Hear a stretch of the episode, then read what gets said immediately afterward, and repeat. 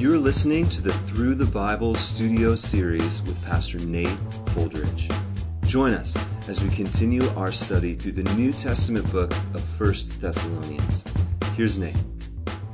In our last study in 1 Thessalonians chapter 2, the first eight verses, we had an opportunity to discover effective gospel ministry, so to speak. The effective way that Paul the Apostle did his ministry amongst the Thessalonian believers. The message that he preached was the gospel. And I shared with you how our message at all times and really in all kinds of situations, whether it's counsel or encouragement or wisdom or discernment or direction or salvation ought to be the message of the gospel. Jesus must be held high and central to every part of what we communicate to people. That's the message. And we looked at the motivation, the very pure motivation of Paul, the desire to please God, not a flatterer, not a greedy man or a glory seeking man, but a man who was just simply looking for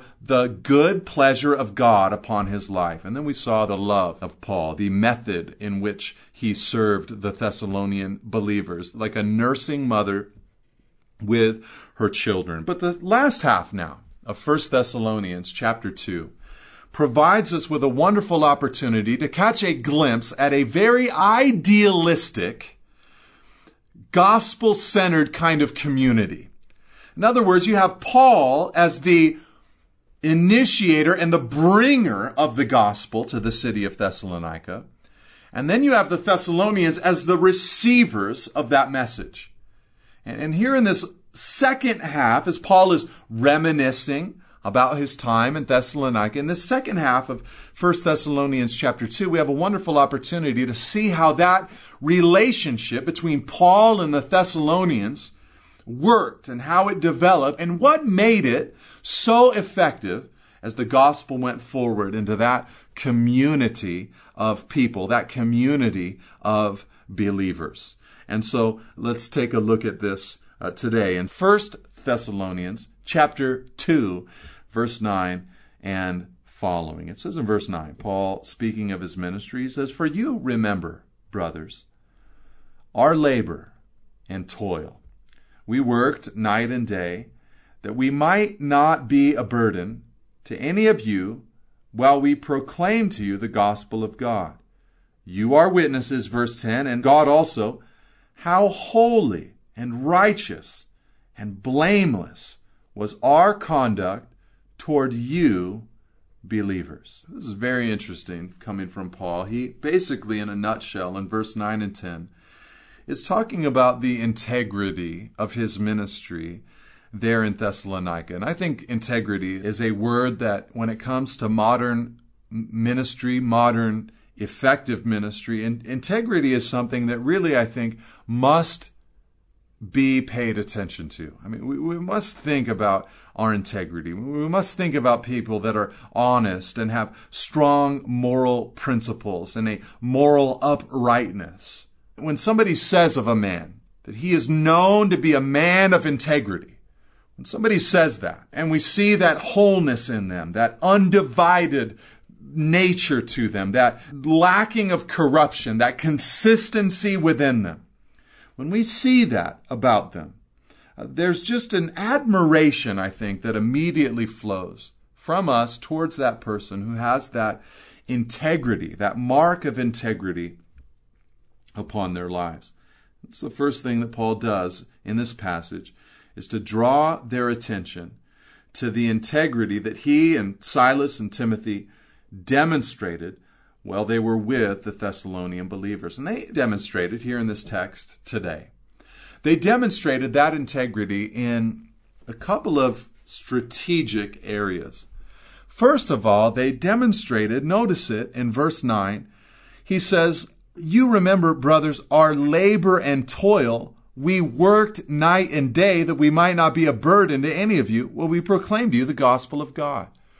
Integrity area number one was in the work ethic of Paul the Apostle, working night and day, not desiring to be a burden while they proclaimed the gospel. Now, the style of Paul. This is very interesting because, of course, Paul is the man that gave us, you know, things like 1 Corinthians chapter 9.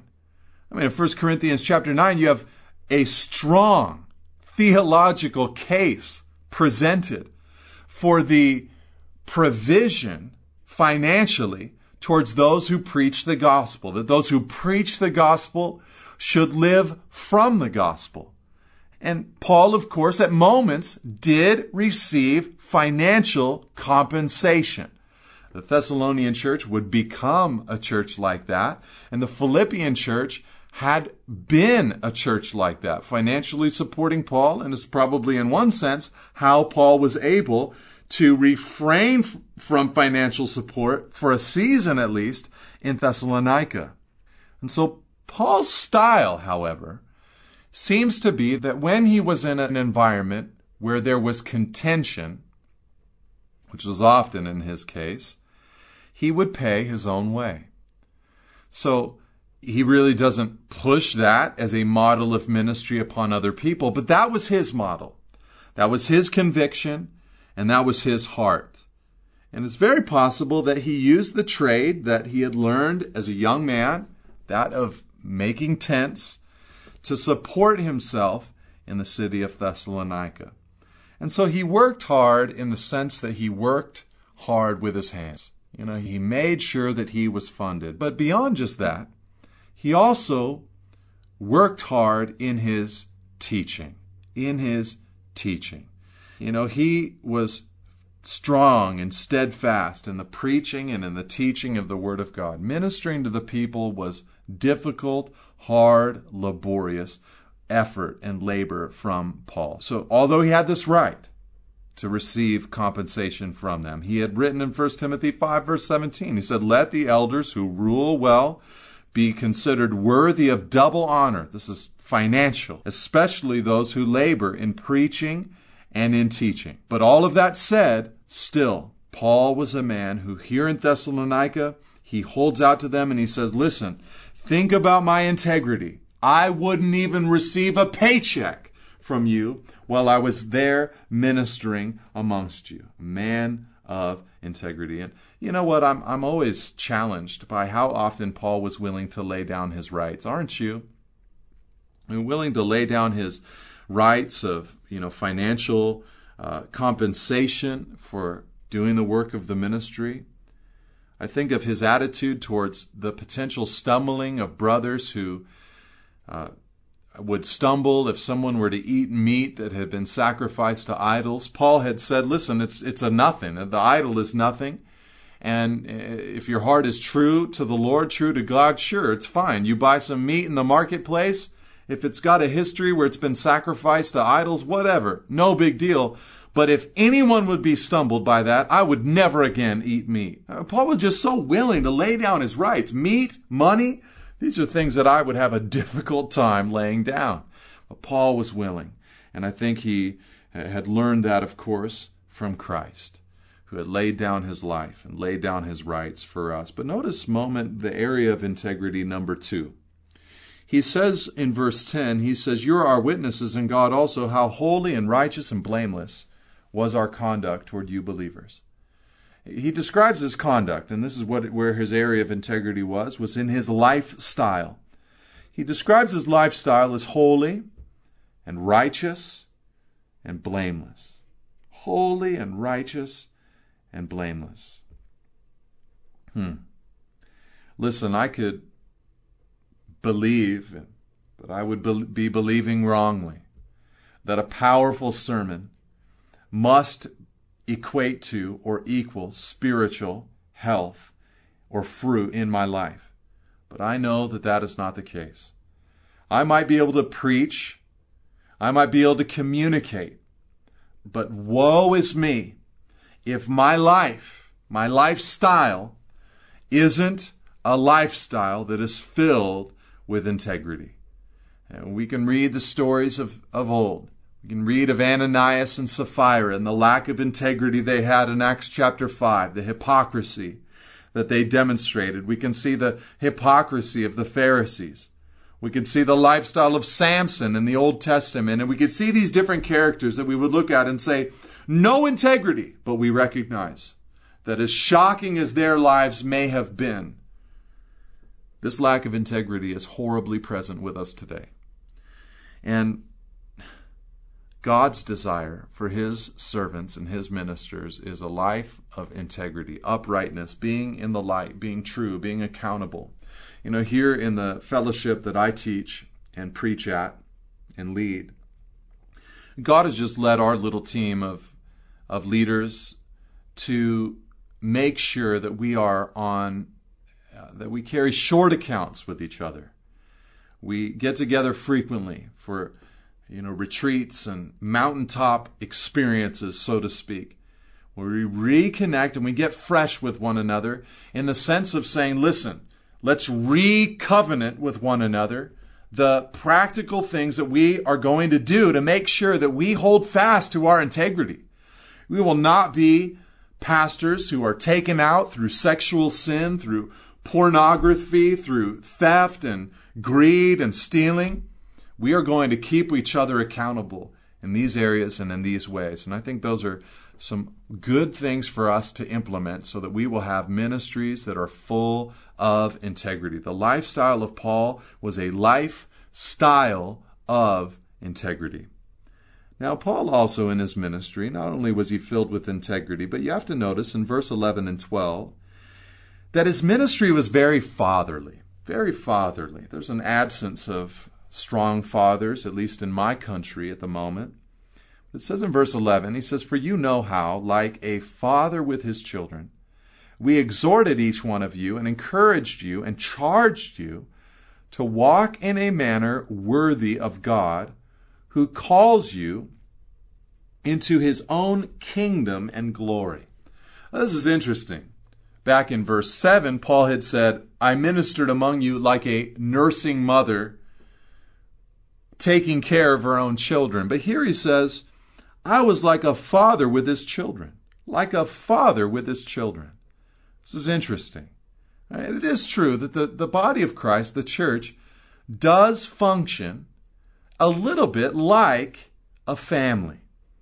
Paul said to Timothy in 1 Timothy 5, verse 1 and 2, he said, Do not rebuke an older man, but encourage him, as you would a father, younger men as brothers, older women as mothers, and younger women as sisters in all or with all purity. And so the body of Christ is a family affair in one sense. And Paul would look at the Thessalonian believers and like a father he would minister to them. It's interesting to notice how a father did ministry in the mind and heart of Paul. He said, We exhorted each one of you. Verse 12, we encouraged you and we charged you. These words are fairly similar in essence. They, I'm sure, have slightly different variations and meanings. To exhort, you know, to call up to one side and to urge, literally. This is what a good father does. A good father calls a child up next to himself, holds him or her, and speaks to them, urges them, but in a gentle way where they're pulling them aside and holding fast to them and encouraging them. Uh, then he says encouraged. Uh, that word means to console or to cheer up or to comfort. And a good father does that. A good father promotes action through the cheering up or the consolation of his children. And then he charges. To charge literally means to testify. And a good father won't just tell his children what to do, he will testify of what he has done and what God has done in his life. And that was Paul in the way that he ministered to the Thessalonians exhortation and encouragement and, and charging, and telling them to walk in a manner worthy of God. And listen, at this point, I would just pause for a moment and I would exhort and I would encourage and I would charge you like a father with his children. And I would say, You can do this. You can walk worthy of God. You have that ability. You have that grace. You have that strength. You have access to every divine resource to be able to do it. Walk worthy of God. Now, if I could take a liberty here for a moment and just pause and point out in the mind of Paul, fathers used words. Fathers used words. I think at this point, I really could preach an entire message on how to be a good father. And I think one way that you would be a successful dad in this life is to use your words, to use them well. You will use your words as a father for something. Your silence and absence of words will be deadly. Your harsh words will provoke your children to wrath, but encouraging, comforting, helpful words will spring up into a well of life inside the heart of your children.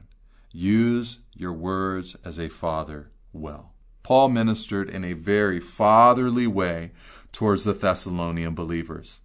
Now, in verse 13, he goes on, and this is where he speaks about the reception of the Thessalonians and how they received his ministry. He had integrity and he had a strong lifestyle and he was very fatherly towards them, but this was their response to the gospel centric ministry, so to speak, that Paul gave to the Thessalonian believers. He said, And we also thank God constantly for this, that when you received the word of God, which you heard from us, you accepted it, not as the word of men, but as what it really is the word of God which is at work in you believers. This is an absolutely beautiful verse to me. In other words, the Thessalonian church, what were they? You know, Paul was a man of integrity, Paul was very fatherly, but the Thessalonians, they were accepting. They were accepting, and not the not the brainless kind of accepting. They were sharp thinkers, but they accepted. They Paul says received the word from him. They accepted the word from him. He says, You didn't hear it as the word of men, but you heard it as the word of God. And you think about that. Think about the difference. Some of you maybe teach and preach the word of God from time to time. And, and many of you, I'm assuming, listen to and receive the word of God from time to time. But you know what it's like when a person receives it as the word of God versus as the word of men with the word of men. What do we say? We say things like, that's, that's just your opinion.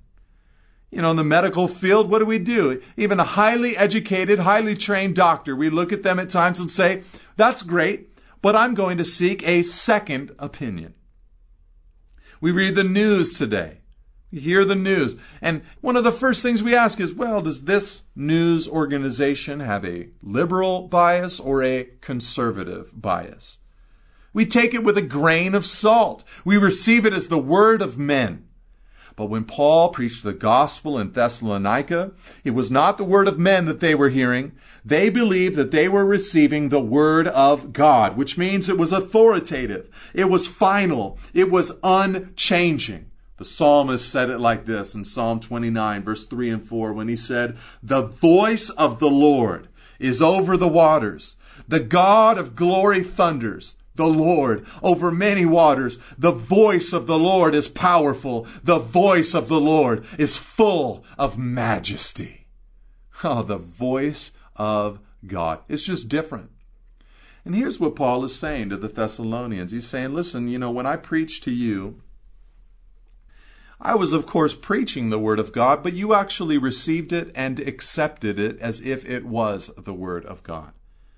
And I think we could say it like this there are two parts to every sermon there is the delivery of the sermon, and then there is the hearing of the sermon.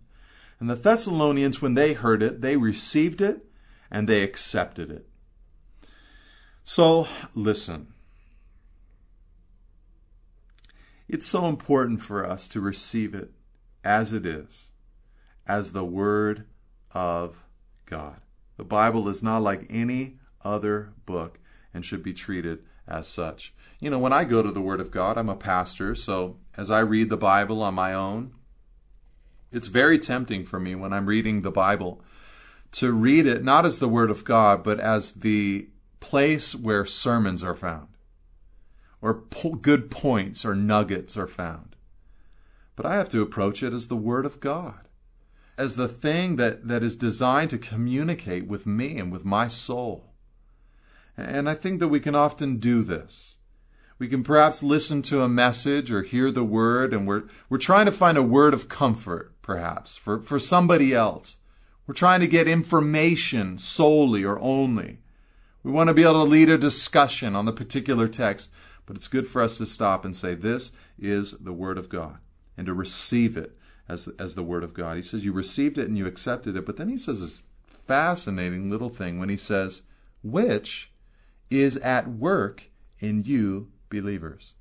Isn't that fascinating to think of the Word of God being at work in the life of a believer? The Word of God rolling up its sleeves and like a seed going down into your heart and at work growing to produce fruit. Like a hammer breaking the hardness of heart. Like a scalpel cutting between the division of soul and spirit like food, like milk or bread or meat or honey, fattening you and nourishing you. The Word of God, man, it is working inside of you. It's just a wonderful thing to remember. He says you received it as the Word of God, and because you did, it is working inside of you. It absolutely works. Then he says to them in verse 14, he says, For you, brothers, became imitators of the churches of God in Christ Jesus that are in Judea. For you suffered the same things from your own countrymen as they did from the Jews. He, says to them, He says, Listen, I know that you were a suffering group of believers. And I think it's, it's interesting. I mean, they, they received the word, but they received the word really at all costs. Some of you may be living in a country or in a place where as the gospel goes out and the word of God is delivered, there is a great physical cost that you have to pay to receive the word of God. And, and, I think what I wanted to say at this particular point, because Paul says to them, he says, listen, you suffered the same things as those believers down in Judea, down in Jerusalem, who were persecuted for their faith. And he says in verse 15, he says, and these are the same people who killed both the Lord Jesus. He suffered and the prophets and drove out, drove us out and displeased God and opposed all mankind by hindering us from speaking to the Gentiles so that they might be saved. So as always, to fill up the measure of their sins, but God's wrath has come upon them at last. In other words, Paul says to them, he says, listen, you're being persecuted right now, and you need to understand that those who are persecuting you come from a long line of persecutors. They persecuted the prophets, they persecuted Christ, they persecuted the early church in Jerusalem. They persecuted us, Paul would say, and now they're persecuting you. And I would extend that out even further and say, and now they're persecuting many believers in our modern era. And when we receive the word, we receive it at times with a cost. For some of you, your persecution will be very real, very physical, very painful. You will go through great physical trial as a result of believing and trusting in the gospel. We pray for you. Our hearts go out to you. Be encouraged, brother. Be encouraged, sister.